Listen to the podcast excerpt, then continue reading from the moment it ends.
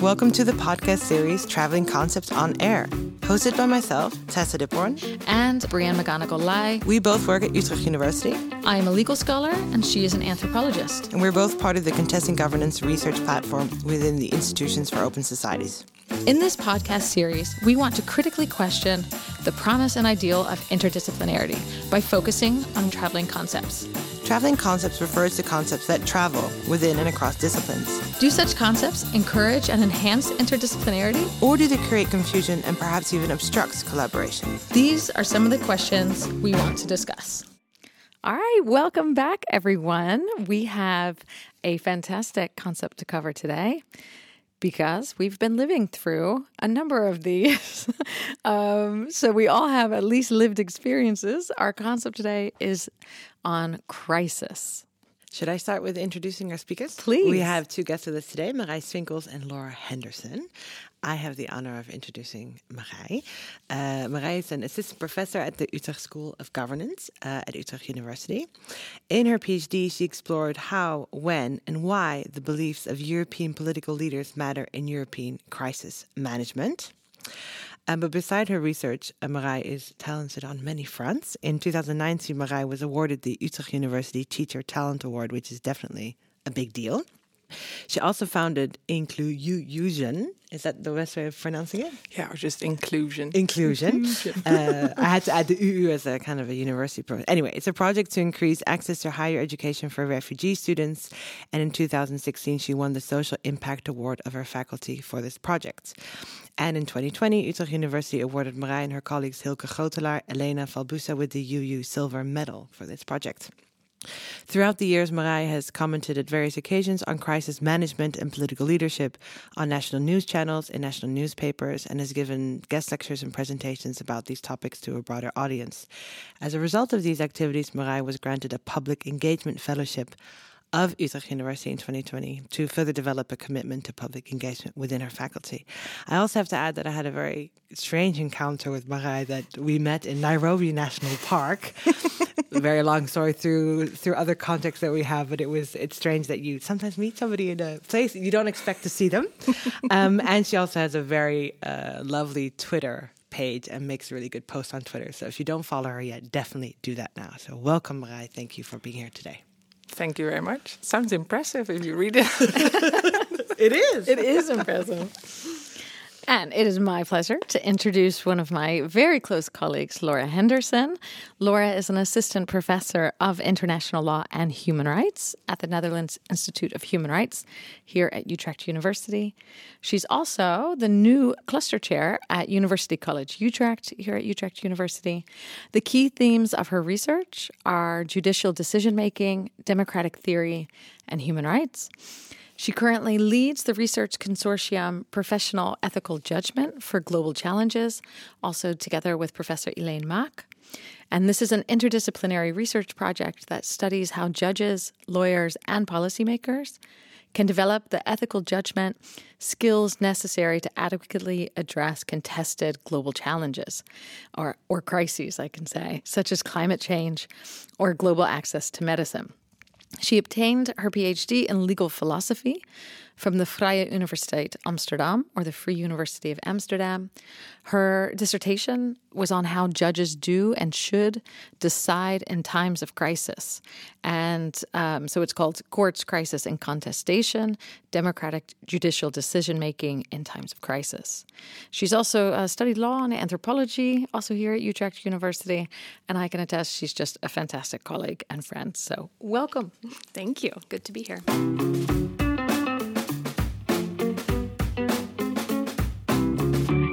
Right. Before we start talking about crisis, uh, we always like to ask our guests if they've ever heard of the idea of traveling concepts before this podcast, um, which I'm assuming now you know what traveling concepts are, of course. So, have you guys had you heard of the concept of traveling concepts beforehand? Well, I didn't. Well, except for your podcast series, I didn't hear about this term before. But uh, to me, like uh, public administration scholars or governance scholars are usually considered as a sort of general practitioners of the social sciences. So, in a way, we borrow a lot from other specialized fields. So, I would say in my field as such, we use a lot of traveling concepts, or the use of concepts we use are mostly concepts that travel through disciplines such as anthropology, sociology, psychology, law, economics, and so on. But the term itself was new to me. Cool. Yeah. How about you?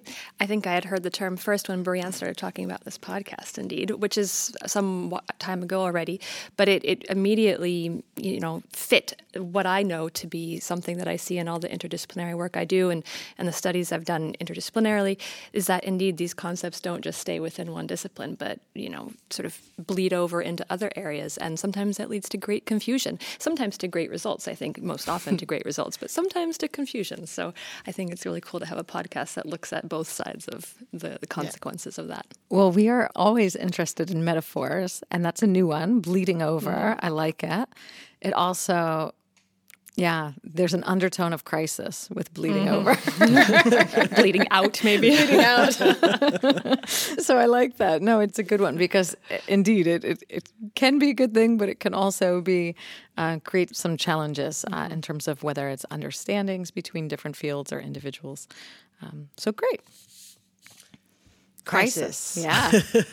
well, I, I did say we've all been living through multiple crises, um, and I guess that's nothing new for the for humans throughout history.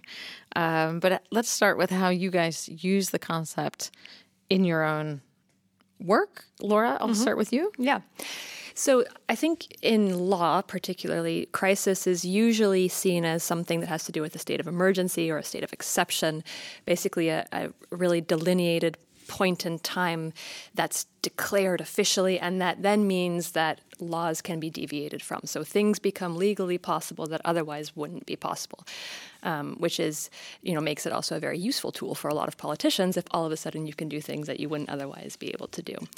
So I look at this legal side of, of crisis, which I'll talk a little bit about, but what I also am excited to get into later, and what I think we can talk about together with Marij, is I also look at more of a of sociological or anthropological understanding of crisis. But legally speaking, um, crisis is usually regulated by uh, a constitution or a treaty that says in certain you know, exceptional circumstances, laws can be deviated from. Um, at the international level, human rights are then usually what's deviated from. So, rights that are very fundamental to protect um, human interests can all of a sudden sort of be left aside in a time of crisis. And then what's relevant is well, what is exactly crisis? What is a crisis enough to be able to justify all of a sudden um, limiting your right to freedom of expression or your right to freedom of religion or um, you know your right to be able to um, organize a protest? All of these, you know, organizing protests was something that during the Corona crisis was was limited all of a sudden. So, in order for a crisis to be that extreme at the international level, we know that it has to be something that threatens the life of the nation. So it's quite a high threshold, you could say. It has to be the life of the nation is at stake. It's a time of war, um, a huge public health emergency threats of terrorist attacks in the past have all been accepted as things that qualify as crisis. And then in those times, a state, usually the executive, uh, is allowed to decide on measures that restrict these human rights. Now, these measures have to still be proportionate and subsidiary, meaning they can't be more than what is necessary to deal with the crisis at hand. And judges will review this proportionality. And that's what I mostly look at the judicial review of these measures. Um, I think what's particularly interesting in times of crisis is you see a huge shift of power away from parliament to the executive. Decisions are being made faster, they don't need parliamentary approval. And the executive gives itself a lot of power. Um, and then all you have left really is the judiciary to sort of keep the executive still within uh, its legal bounds. Now, Interestingly, and sort of depressingly perhaps, history has shown that judges don't always do this very well. Judges are very sort of eager to go along with this idea that this is a huge existential crisis and we have to allow all of these measures because otherwise, you know, the worst is going to happen.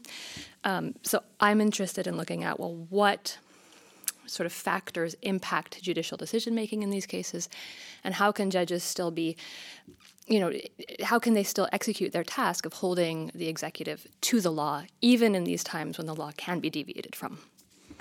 Could you give some examples of where you've looked at this and what cases specifically you've looked at judges? So I've looked at different case studies. I've looked at the war on terror in the early 2000s. I've looked at the Eurozone economic crisis in like the 2010s, you could say. And then most recently also at the corona crisis. And I think, you know, what you see in these crises is, interestingly, that usually the first court that deals with it, the court of first instance, is really quite strict with the government. Um, so that judge, who's usually just sitting alone, just a one person judge and the, the lowest level of hierarchy, and most immediately after the crisis starts, actually is extremely strict. So they look at, you know, what facts do you have to base this decision on, and is it really necessary, and, um, you know, is it not discriminatory?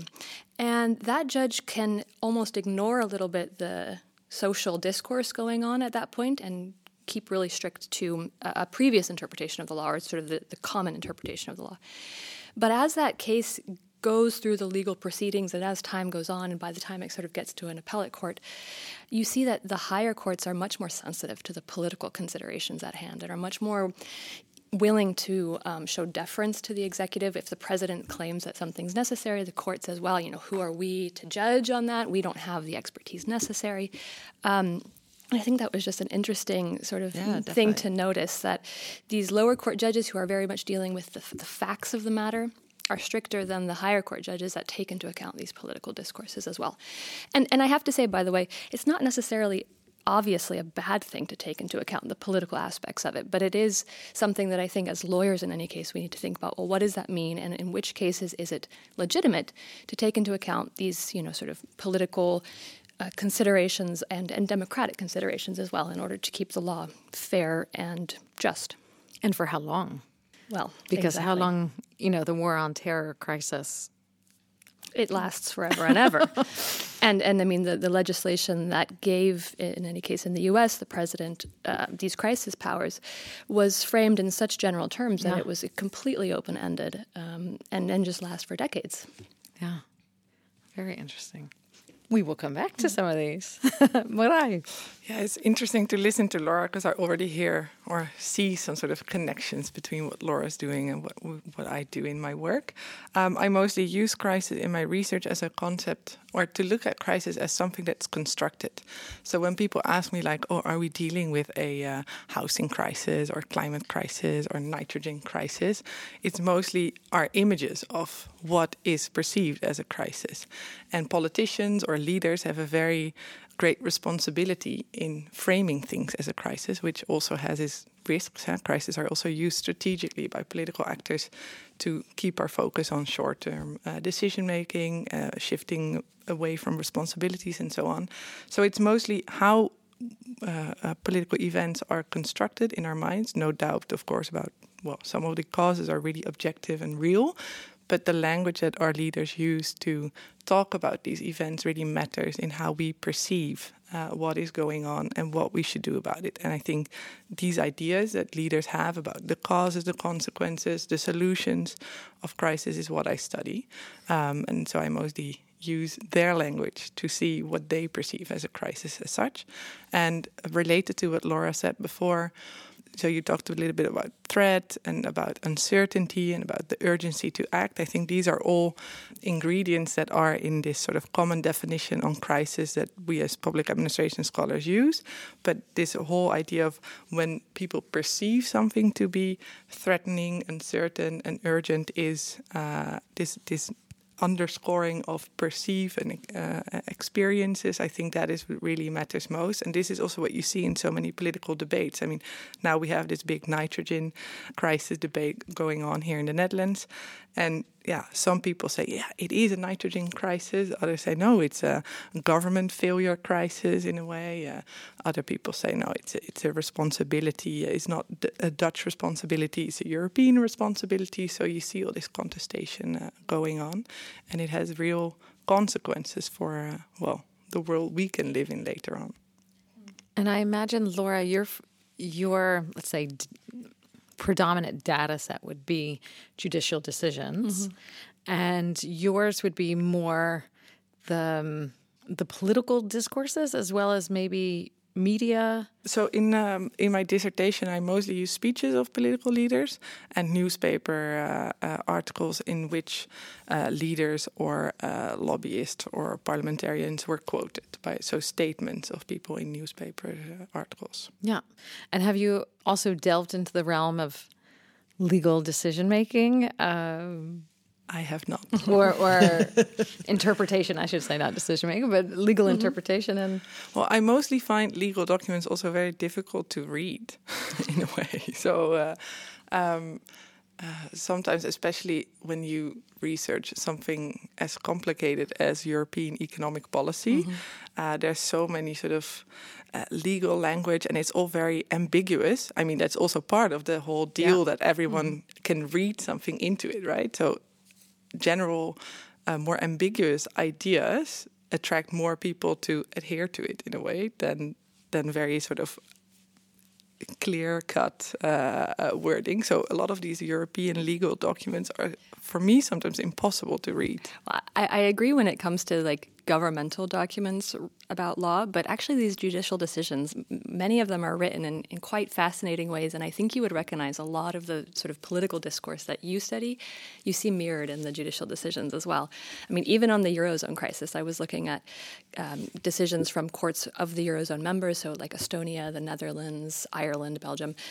Um, and there, the, the decision, of course, was about the law, but but behind the decision about the law, it was also a, a question of um, when it came to these emergency measures that were put in place to support, um, you know, the, the debtor states within the eurozone, it was about well, who should be paying for this and who benefits and who is the European Union for? It's about these really democratic questions of, of who is the demos that the judges should be representing, um, and I think you know when it comes to the law, that's really technical, but these considerations are in the judicial decisions as well.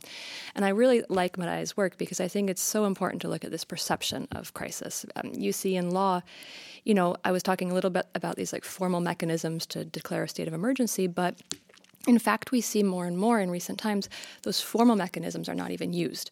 The executive doesn't find it even necessary to do so because with the discourse of crisis, the executive is able to sort of create this feeling, this perception of existential threat, and that alone is enough for the executive to justify doing what they want without having to go the sort of legally mandated route. They just have enough public uh, support for it. So I think those two sides of the discourse are really important. Yeah, and I think that's also in a relatively, I would say, famous book in my field by uh, uh, two of my promoters and two of their colleagues, uh, Arjen Boin, Paul Hart, uh, Eric Stern, and Bern, Bengt Sundelius.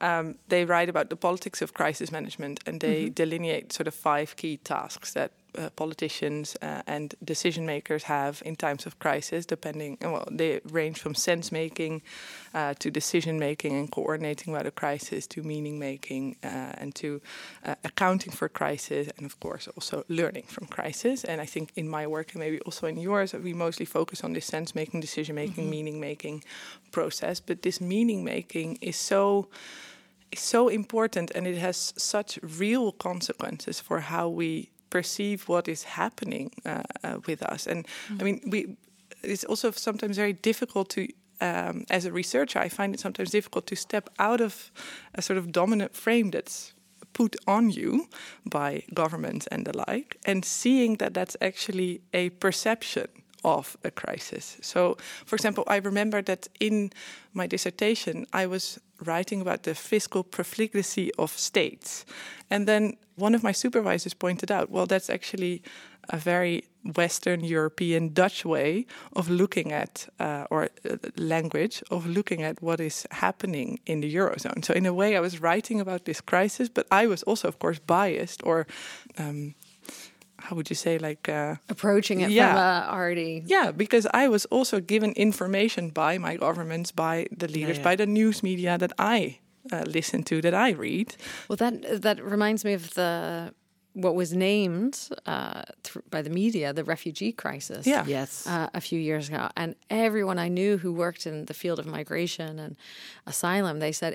This is not a major crisis, and Yeah. at, at that moment, and you, you, know, in see terms how of you're the yeah um, Yeah. perceptions that were Yeah. going on here in the Netherlands, and you know, the these scholars were just screaming that stop using this frame. yeah Yeah, so language in that is also so important. Like a tsunami of refugees creates this image in our mind that is super difficult to then counter frame, mm -hmm. right? As a so this is, I think, uh, or this whole idea that uh, me and uh, one of my colleagues, Joram Feitsma, we looked at the press conferences of the Dutch cabinet during the COVID crisis, and much of the. By the way, for our listeners not in the Netherlands, there was, these were very famous yes. famous press conferences with. Always at Tuesday at seven o'clock, right? Uh huh. Yep. With very interesting shoes. Yeah, but we looked at how the Dutch government framed sort of the uh, long-term versus short-term perspective in the crisis, and all these metaphors that they were using, like we have to uh, look in, uh, we have to govern by looking in the backwards mirror, or so. It's very difficult to translate statements on the spot,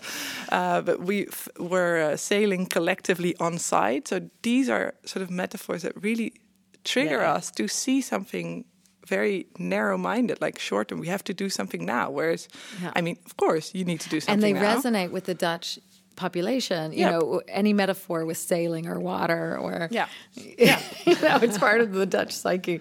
Yeah, but then our whole annoyance now that we don't have a long-term strategy for COVID is also a result mm-hmm. of this sort of continuous framing this as a short term crisis that we need to deal with now. I mean, we had to do something at that moment, like, but we also needed to have something for now. And this is lacking because our government mm-hmm. just didn't want to do this. Yeah. Mm-hmm. And I think crisis offers actually quite an opportunity for politicians. It's not not a bad. I mean, it's, it's, neutral. It can be good or bad. An opportunity to change things, right? Because once you have this discourse of there being an extreme threat that has a structural cause and we need to do something about it, you have an opportunity to not just take these short term measures, but to also implement sort of long term structural change, yeah. which is what we saw happen. I think after 9/11, I personally think the structural change that was implemented was not particularly positive. There, really changing the way the law worked um, to be much more. Um, um, focused on, you know, uh, instead of following the normal procedures of criminal law, instead using all sorts of preventative measures to see people as a threat far before they've actually done anything. So, not positive from a human rights perspective. But other discourses of crisis allow for, for positive change. So while the refugee crisis may not have been really that exceptional, that discourse could have been mobilized by people to, you know, call for a more structural solution to this, to call for, you know, European um, collective action. And I think Corona similarly could have been used, and I think really has not been as an opportunity for, you know, I don't know, a, a better healthcare system, um, more solidarity among groups in society, yeah, or, yeah. you know, reducing, um, you know, commuting to work. That might be the only thing that maybe has changed, that people are working from home more. But these, these crises offer opportunities. And I think it's important for scholars and also citizens and politicians to be aware of how we use them because there is a choice there to be yeah. made. It's not just sort of inevitable that things have to go in one direction or another. I love this. I love this so much because I think this is I think that that's also what happened at the start of COVID. That everyone's like, this will be the trigger for climate uh, change that we need. This will be this will lead to better healthcare. And I was already very cautious. Like, like crises themselves, they don't lead to institutional change, or sometimes they do, but not in the direction that sometimes we want. Uh, they often lead to states of emergencies that are uh, then not recalled for a long time. I think we're exactly, still yeah. in one, right, or not? Well, I don't even know. Um, and I think that's what I also I looked up Laura's dissertation. I really liked it that you also focusing on actors, right? So most of the work on crisis is uh, is more systemic, is very much on how systems need to change and adapt and so on. But it's people in these systems they have a choice, and we call this like crisis exploitation. This can go like two ways, right? So political leaders they can use crisis strategically for their own benefit. I, I think we see in well with our uh, Prime Minister uh, Rutte that he also uses crisis as a sort of way of governing uh, without having to account for his actions in a way, uh, shifting responsibilities and so on. Not remembering. Not remembering things, indeed. But you can also, of course, exploit crisis and take them as an opportunity to reform. But that really takes agency and uh, not only like good ideas of people to do certain things, but also people in positions of power yeah, to the political will to make actually. sure that no, this will that certain beliefs of people uh, will change and will change for the benefit of this institutional change that they see necessary. Uh, but that's what I also mm. really liked about Laura's work that it's also focused on actors and mm -hmm. agents. Because I think in my field, in European studies, public administration, the idea that leaders or people can actually change things is still sometimes a bit, it's very much on institutions. Oh, that's interesting. Yeah. Yeah. Very institution centered in a way.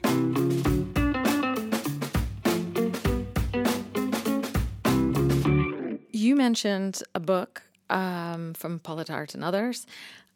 I'm interested in if there's a lot of overlap in terms of the scholarship that you rely on.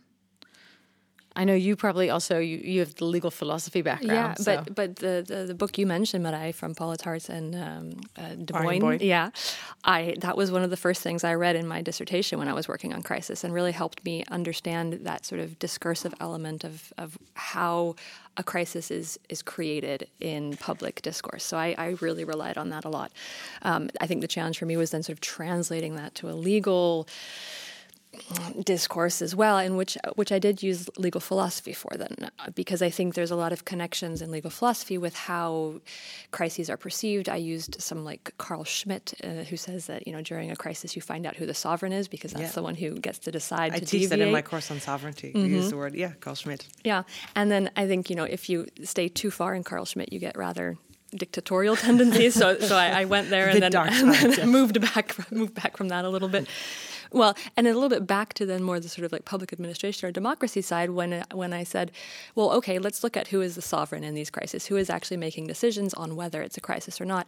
It's not it's not the executive by himself or herself. It really is a collective sort of back and forth, a ping pong game between maybe the executive who starts the, who sort of issues a proposal saying this is a crisis, but that has to be adopted by other institutional actors as well, other societal actors. So together, the the broader sort of public, you could say, is I think the sovereign at the end of the day. So that was sort of an optimistic end to my in, sort of foray into into crisis that we as citizens, as voters as participants in public discourse, are the ones who decide how these crises are interpreted and managed, and um, you know what what consequences they have. Yeah, but as I said, I also struggle with this on a European level. So I mostly also mm. in, in my dissertation, Eurozone crisis, I, I termed it as a transboundary crisis. And I think uh, you you started off with uh, that in times of crisis, authority contracts to the executive, but in the EU, it's always a bit difficult who this executive then is. And uh, well, what we've seen, I think, in most uh, EU crises is that it then contracts to the European Council, to the heads of state and government. But to who are they? Well, they're of course responsible and accountable to their own constituents, but uh, what if you make a collective decision there? Who can hold them to account. So I think that is also a struggle going on there, and much of the sort of meaning making or discursive processes going on at the EU level are not seen or heard by us constituents in our nation mm -hmm. states. So. Uh, who's the sovereign there? I struggle with that uh, a lot, and I, I don't use much legal work to, to read about this. But this if you have my, any reading, yeah, yeah, this was my next question because we've seen in a number of our episodes where there's a lot of traveling to law. but it doesn't travel back. much less so. Much, much less yeah. so. And I find that I'm so uh, intrigued by this. Um, you know, once or twice, okay, but we've seen it really time and again where a lot of the mm-hmm. legal literature hasn't yet moved. Where to me, it's it's absolutely an essential part of governance um, and public administration. So that's curious. Uh, yeah. Yeah. And you both mentioned other fields. Are there? I'm trying to think. Like, is there a conceptual or a disciplinary home of the concept crisis?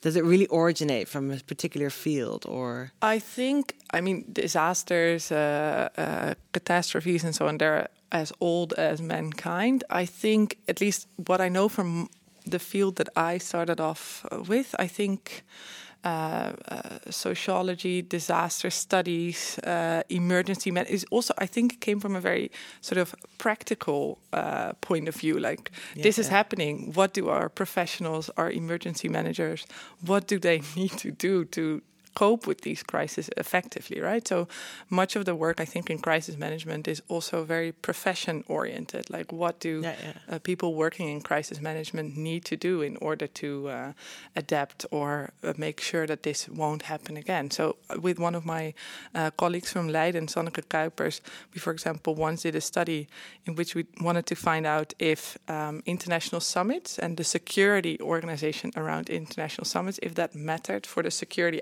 outcomes. Because, for example, in Canada, some of these international summits ended in super big rioting, and some here in the Netherlands ended quite peacefully. So, is that just a matter of luck or not? Well, we found out no, it's not a matter of luck. Uh, how you design sort of your crisis management system really matters for these uh, Yeah, yeah, security yeah. outcomes there, um, and uh, who collaborates with whom, and what kind of uh, ideas of security are prevalent in these organizations. So, it, but that was very sort of practice focused. Like, what do emergency managers, crisis managers can take away from this for organizing for uh, uh, crises? So.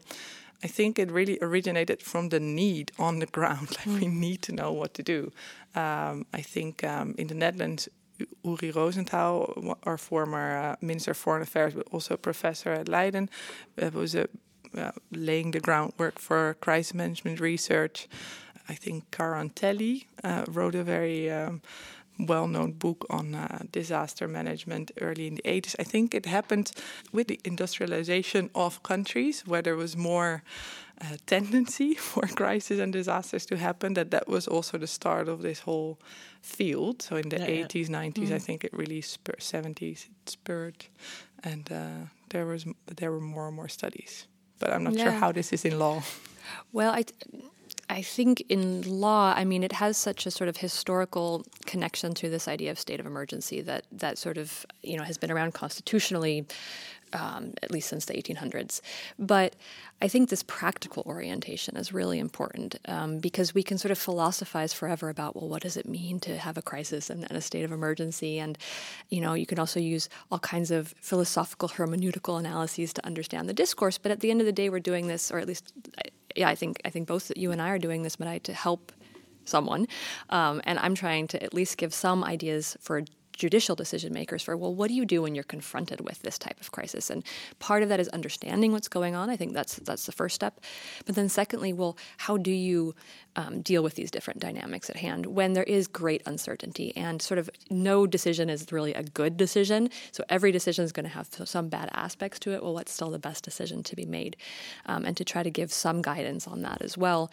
And i think that comes down to you know it's not a surprise since i'm a, a human rights lawyer but it comes down to an understanding of protecting human rights at the end of the day so you can have all kinds of deviations from procedures from normal budgetary practices from normal decision making procedures but there has to be a higher standard for deviating from human rights and i think it's important to also sort of put that idea forward uh, for national judges as well who I mean, in the Netherlands, we're, we're relatively privileged that human rights do have a central, quite a central place in Dutch domestic law.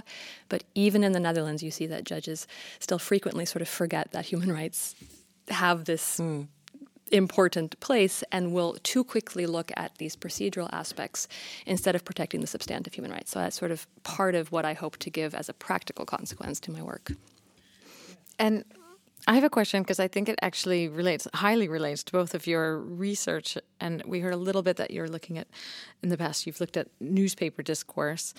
How much do media studies play Yeah. a role mm-hmm. in both of in both of your research? For me, quite a lot, actually. I think the, the method I used uh, in my dissertation, in any case, and probably thereafter as well, um, comes from media studies, sort of a, di- a critical discourse analysis of both political discourse and then judicial discourse, and taking that and not as sort of a legal document, but rather as an artifact of what people are thinking and talking about, which comes from media studies. So I think that that plays a large role in my work. Oh, that's I yeah, I'm Yeah. very interested in that. Yeah, it's, I think same uh, for my field. There's a lot of political communication and work involved, uh, but I've also really looked at. So I used the newspaper statements to see what ideas political leaders had and how they changed over time. And for this whole when beliefs change, I turn more to the psychological literature, so the yeah, political psychology uh, uh, literature. But then also we work together with some linguists because in to determine when uh, someone holds a certain idea, you need to understand how they think about causality, and then we talk to linguistics, uh, how mm. they see yeah, yeah. what when something is a causal idea. So, in a way, yeah, I think we borrow on so many yeah. strands, and sometimes I don't even know what comes from where.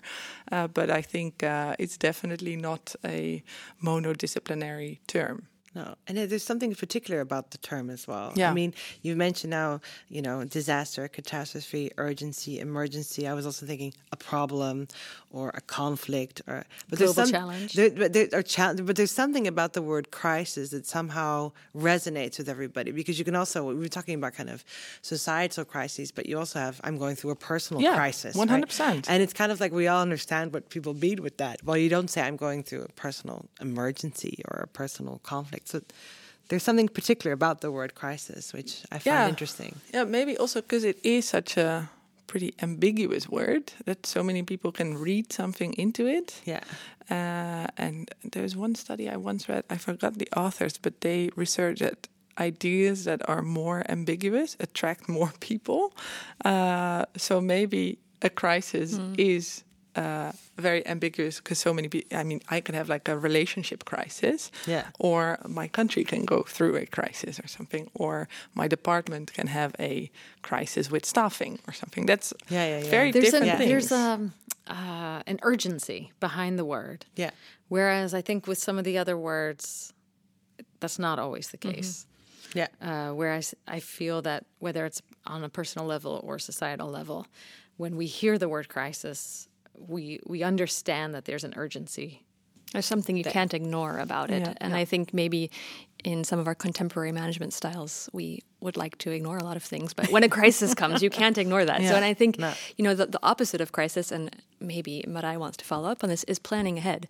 You know, and sort of instead of crisis management all of the time, we can you know realize that these crises could have been prevented or managed better if they had been planned for. And the word crisis implies it couldn't have been planned for, right? That it was something no one saw coming. Yeah, yeah, and you yeah. you heard that idea in the eurozone crisis after 9/11. Now with Corona, you know, no one could have seen it coming. But of course, we know that that's not the case. That all of these things had predecessors. You know, there was terrorism before 9/11. There were pandemics before COVID. Um, There's always people who saw it coming. And there are always people who did see it coming. And, you know, we're saying that more money needed to be spent making plans for it. Uh, but of course, then that doesn't happen. And so, as sort of a, a way to push away the blame, the government likes the idea of, oh, this is a crisis that no one saw coming. Yeah, and then I think at the same time, there's also lots of creeping crisis. So there's, uh, I mean, for a long time, I think climate change has been a creeping crisis, and maybe it still is. To many people, it still is a creeping crisis. Uh, that I mean, uh, things are happening, but they're not as threatening, or they're not as urgent, or they're not perceived as uncertain to their livelihoods or their Yeah, yeah. personal situations. That they are still creeping on, whereas we know that they have catastrophic results if we let them on if we cre- let them creep on in a Yeah, way. But uh, yeah, that's and that then I come back to this whole idea of perception again. So when people or social systems perceive a certain level of urgency, of threat, of uncertainty, then of course they'll start acting on it and start labeling something as a true crisis. But until that is the case, I think there's more of a debate over how severe a crisis is, if something is a crisis, and what we should do about it. Yeah. Well, thinking, looking ahead, this is a question I always like to ask. So, what do we mm. see as the the future of crisis studies, or in our academic kind of thinking about crisis as a concept, or where do you guys predict and planning ahead, staying in the same theme, where are we going to move forward with this concept of crisis? Well, maybe touching on what, what Laura said before, like the opposite of crisis is planning ahead. I think uh, as public administration scholars, we always have a sort of tendency to approach uh, uh, research, uh, and this is something we can learn from, uh, I think, lawyers, is that we can get a bit more normative in a way. Uh, that uh, I think warning more that labeling or uh, constructing everything as a crisis as such as a governmental strategy is really uh, uh, damaging uh, uh, the democratic process uh, but is also really increasing short-termism in a way and deviates from what we need now so that is i think one way that I would like to move forward and yeah. explore how you can have crisis but also still plan ahead or think about the future or see the future as an inherent part of crisis management. Um, uh, and I think also at a European level, we still haven't really figured out uh, what leadership in a crisis means. Um, uh, there's this uh, famous saying of uh, Europe will be forged in crisis, and I mean that is true to a certain extent. But then also, what leadership works then in in these types of crises, and how do these leaders uh, uh, are being held to account, and so on. So I think these are like two first mm. ways. I have plenty of more ideas, but we'll just have to follow you on Twitter to see. Laura, any ideas? Well, I heard a term the other day that was used by one of our colleagues, Tarek McGonigal, who uh, talked about permacrisis as sort of this stage that we are now in, uh, in in Western, you know, Western countries at least, where crises are following each other in rapid succession, and that the, the style of governance that then adopt, adapts to that is just sort of being in a permanent state of crisis. And I think there's two aspects to that. One is this style of governance that um, executives around the world are seeing this advantage to being in crisis, are pulling more power towards themselves, and that's also then a result of the fact that our that our that our lives are much faster paced than ever before, and that there is such a high level of integration between countries and, and trade streams and information streams that faster decision making is needed. It's not completely, I think, you know, unrealistic to say that parliamentary procedures sometimes take longer than uh, is appropriate for a situation. And so we do need ways, I think, government, you know, sort of ideas, new ideas about how we can decide politically faster um, and more in a, in a, more appropriate way to the fast changes that we are seeing in the world. Now, I think that should be done though in a way that's not this perma crisis idea of just sort of doing it on, on an ad hoc basis from crisis to crisis, trying to figure it out. Let's think a bit more systematically about well, what fits this you know era that we're in and also realizing that some of these crises, or a lot of these crises, are, are predictable, are of our own making. I mean, climate climate crisis is here. Uh, it is not something only of the future anymore. We see the effects, you know, in the Netherlands as well, and and this is something that's going to only get worse, unfortunately. So let's also start thinking systematically about well, how can our governance structures, uh, executive, parliament, and and the judiciary, adapt to the challenges that that's going to bring for us all how can we also train them in not only sort of the technical capacities that they need in order to deal with crisis, so what kind of crisis management structure should be mm. in place and so on, but also make them aware of or monitor the sort of ideas that are underpinning and this whole construction idea of crisis that that's also inherently a part of how governments plan ahead for crisis mm-hmm. in a way. So most of the, I think, work in practice is very much on these technical uh, skills yeah, yeah. that the crisis managers need. But yeah, why at the European Council level? Why is there not sort of an ideational analysis unit that sort of also tries to monitor all these discourses uh, about mm-hmm. crisis that are uh, going on, and that they use that also as a way of thinking about what their discourse, how they want to shape that discourse further. So I think that's also important. A lot of great ideas. I, I am inspired, you guys. So thank you so much. You help. You're good. They're going to help us through a crisis. I know. We might both personal. And We're here and professional.